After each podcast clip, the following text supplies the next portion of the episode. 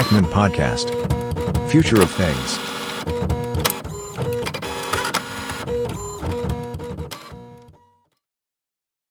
สวัสดีครับ สวัสดีคุณผู้ฟังทุกท่านนะครับ ยินดีต้อนรับเข้าสู่ e g g Man Podcast นะครับ คุณอยู่กับผมโดยเอกชัยครับในวันนี้เนี่ยผมจะมาเล่าให้ฟังนะครับ ถึงเรื่องราวของสตาร์ทอัพแห่งหนึ่งนะครับ ที่ชื่อว่า Misfit Market ครับ ซึ่งธุรกิจของเขาเนี่ยน่าสนใจมากคือเขาจะขายของที่ ugly นั่นเอง เดี๋ยวจะเป็นยังไงเดี๋ยวผมจะมาเล่าให้ฟังนะครับ คือของที่ ugly เนี่ยเดี๋ยวขออธิบายก่อน คือหลายๆคนนะครับ น่าจะเคยเห็นเวลาที่เราไปเดินห้างเนี่ยในส่วนแผนกของกินนะครับ ไม่ว่าจะเป็นบรรดาของสดหรือว่าสินค้าที่แปรรูปเนี่ยลองสังเกตดูว่ามันจะมีเชลเชลหนึ่งครับ ที่จะขายของที่ราคาถูกกว่าปกติ ซึ่งสินค้าเหล่านั้นเนี่ยก็อาจจะเป็นพวก ของที่ใกล้จะหมดอายุแล้วนะครับ หรือว่าไม่สมบูรณ์ตามมาตรฐานกล่องบุบกระป๋องเบี้ยวบ้างเลยนะครับ ซึ่งของเหล่านี้เนี่ยเขาก็เลยเอามาหั่นราคาลงครับ เพราะว่าเป็นสินค้าที่คนอาจจะไม่ค่อยได้หยิบเป็นชิ้นแรกๆนะครับ คือถ้าไม่นำมาลดราคาเนี่ยพอไม่มีคนซื้อพวกนี้มันก็เขาก็จะไปทิ้งนะเพราะว่ามันก็ถือว่า ไม่ไม่ได้มาตรฐานอะไรอย่างเงี้ยนะฮะแต่จริงแล้วมันไม่ได้ สูญเสียคุณภาพอะไรของมันนะ แต่ว่าโดยบรรจุภัณฑ์หรือว่ารูปลักษณ์อะไรต่างๆ ที่มันอาจจะไม่ค่อยดึงดูดทำให้มันขายไม่ออกนะครับ โดยมีผลการศึกษานะครับ จาก Boston Consulting Group นะครับ เขาคาดการณ์ว่าในอีก 10 ปีข้างหน้าเนี่ย จะมี Food Waste นะครับ ถึง 2.1 พันล้านตันนะซึ่งคิดเป็นมูลค่ามากกว่า 1.5 ล้านล้านเหรียญสหรัฐครับ ล้านล้านนะมหาศาลมาก คราวนี้เนี่ย ไอสตาร์ทอัพแห่งหนึ่งเนี่ยที่ผมที่จะมาพูดนะครับ ในวันนี้ก็คือ Misfit Market เนี่ยเขาเลยเล็งเห็นช่องทางดังกล่าว แล้วก็พัฒนาแพลตฟอร์ม ที่เป็นอีคอมเมิร์ซขึ้นมาที่จะขายผลิตภัณฑ์ที่เขาใช้ว่า ugly แล้วกันนะครับ ซึ่งด้วยแนวคิดของเขาเนี่ยที่น่าสนใจเนี่ยล่าสุดเนี่ยพวกเขาก็ได้ระดมทุนนะครับได้ถึง 85 ล้านเหรียญสหรัฐในซีรีส์ B ก็คือ ได้เงินทุนเพื่อไปต่อยอดธุรกิจนะครับ คือ Misfit Market เนี่ยเขาก็ตรงตัวนะ คือคำว่า Misfit เนี่ยผมก็แปลมาจากคำเอ่อเรียกว่าอะไร ผิดขนาดนะหรือว่าไม่เหมาะอ่าก็นั่นแหละครับเขาก็จะนำสินค้าที่หลาย ๆ คนอาจจะไม่สนใจมันด้วยรูปลักษณ์หรือว่าอะไรต่าง ๆ เนี่ยเอามาเปลี่ยนเป็น ประโยชน์ซะนะครับ โดย Misfit Market เนี่ยเขาเริ่มจากการให้บริการตอนแรกเนี่ยเขาให้เป็น subscription box ก่อนอ่าก็คือจะสมัครสมาชิก เป็นรายสัปดาห์นะครับ คือสัปดาห์หนึ่งเขาจะส่งมากล่องหนึ่งอะไรเงี้ยแต่ถ้าเกิดเป็นตอนนี้เนี่ยเขาก็จะมีราคาละทีนี้ผมไปดูมาที่หน้าเว็บนะฮะอย่างเช่นเขาก็จะมี 2 กล่อง 2 ขนาดครับ สมมุติว่ากล่องขนาดเล็กเนี่ย เขาก็จะขายละอยู่ที่ประมาณ 25 เหรียญสหรัฐนะครับ นี่ต่อสัปดาห์นะครับ จากราคาที่ขายในห้างเนี่ยจะเป็น 35 เหรียญนนะคือหมายถึงเป็นราคาเต็มนะครับ กับอีกขนาดนึงที่เป็นขนาดใหญ่เงี้ยเขาก็จะขาย 35 เหรียญครับแต่ว่าจริงๆแล้วมูลค่ามันถ้ามันไม่ได้ผิดรูปหรือว่าถ้ามันสมบูรณ์เนี่ยก็จะขายอยู่ 65 เหรียญก็คือเอาง่ายๆคือเป็น ครึ่งต่อครึ่งนะครับในในส่วนของราคา ซึ่งในกล่องนั้นเขาจะบรรจุไปด้วย อย่างเช่น ผลไม้บ้าง ผักบ้างอะไรเงี้ยนะครับ ซึ่งจะสามารถเรียกว่าอะไร ให้เราเนี่ยนำไปกินนำไปใช้ประกอบอาหารหรืออะไรเงี้ยอยู่ได้ภายในหนึ่งสัปดาห์อะไรเงี้ยต่อครอบครัวหนึ่งสี่ห้าคนอะไรเงี้ยเขาก็จะระบุไว้ละเอียดเลยพอสมควรเลยนะครับ ซึ่งไอของเหล่านี้เนี่ยที่มัน อักลี่นะใช้คำว่าอักลี่จะบูลลี่นะเป็นการบูลลี่ของกินว่าไอของเหล่านี้เนี่ยส่วนใหญ่เป็นของที่ถูกคัดออกมาจากฟาร์มนะครับ ก่อนที่จะถูกส่งไปขายยังห้างร้านต่าง ๆ เพราะแน่นอนว่าไอ้ของพวกเนี้ยถ้ามันถูกส่งไปอะ มันก็จะไปโดนทิ้งอยู่บนเชลแน่นอน ขายไม่ออกนะเพราะว่า อันนี้ก็เป็นความเป็นจริงครับที่ว่าพอเราไปซื้อของเราก็ต้องเลือกของที่มันสมบูรณ์แบบก่อนนะครับ แต่ว่าไอของพวกนี้เนี่ย มันก็ไม่ได้ว่าใช้การไม่ได้นะอย่างถ้าเราไปเจอสมมติอาหารกระป๋องเนี่ยบางทีอาจจะแค่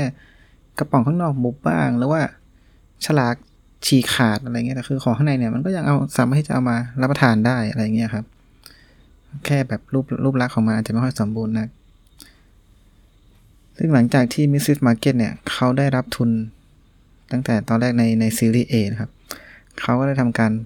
ขยายตลาดมากขึ้น โดยการเพิ่มสินค้าที่หลากหลายนะครับ นอกจากบรรดาผักผลไม้เนี่ยก็จะเป็น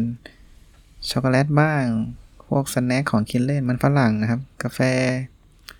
สมุนไพรเครื่องเทศ แล้วก็หลากหลายเลยนะครับ ถ้าใครสนใจลองเข้าไปดูนะครับ ซึ่ง user เนี่ยสามารถเพิ่มสินค้าเหล่านี้เนี่ยเข้าไปใน Subscribe ของแต่ละคนเนี่ยในรายสัปดาห์ได้ ซึ่งราคาก็อย่างที่ผมได้เรียนไปนะครับ ถูกกว่าเป็นครึ่งๆนะครับ โดยที่ key หลักสำคัญนะครับของ Misfit Market เนี่ยก็คือ พวกเขาจะหาช่องทางที่จะหารายได้จากเขาเรียกว่าอะไร เรียกว่าเป็น pain point ไหมอันนี้ก็ถือว่าเป็น pain point หนึ่งนะ ในในโครงสร้างของเอ่อ food supply chain เนี่ย อย่างเช่นว่ามันจะมีสินค้าที่ มีวันจำหน่ายระบุกำหนดเอาไว้ อย่างเช่นว่าสินค้านี้เนี่ย จะอยู่บน shelf ได้ เท่านี้นะ จากนั้นก็ต้องโละออกนะครับ ซึ่งบางทีเนี่ย มันยังไม่ได้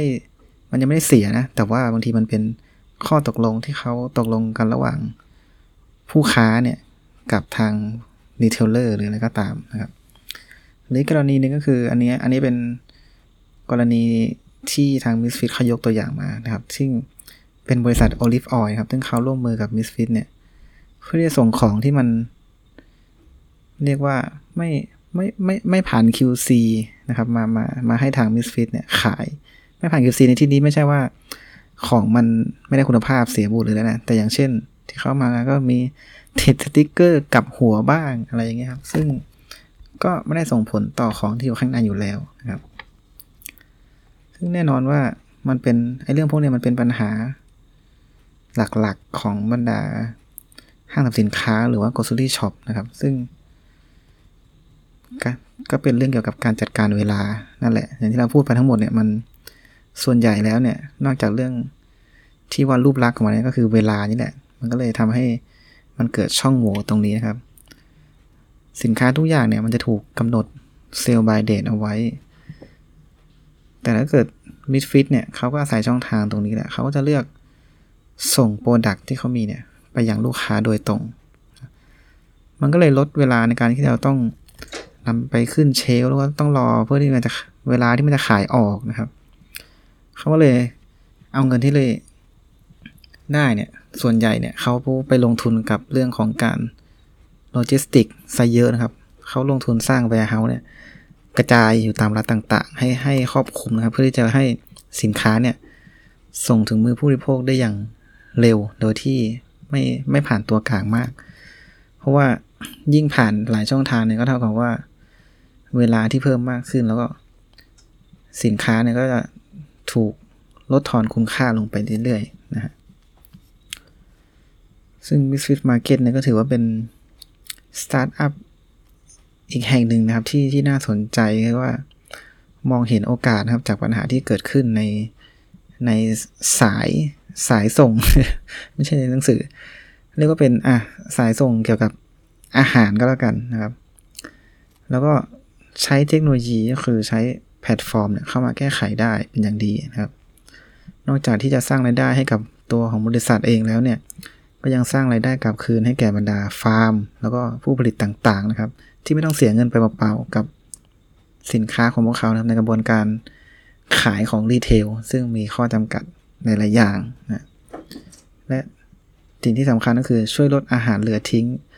ที่เป็นหนึ่งในต้นเหตุทำให้เกิดภาวะโลกร้อนได้ด้วยนะครับ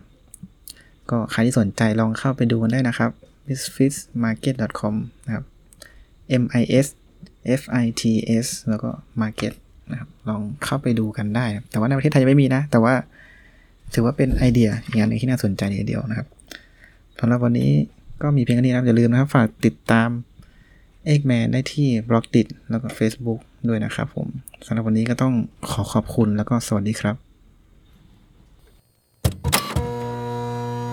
Ekman Podcast. Future of Things.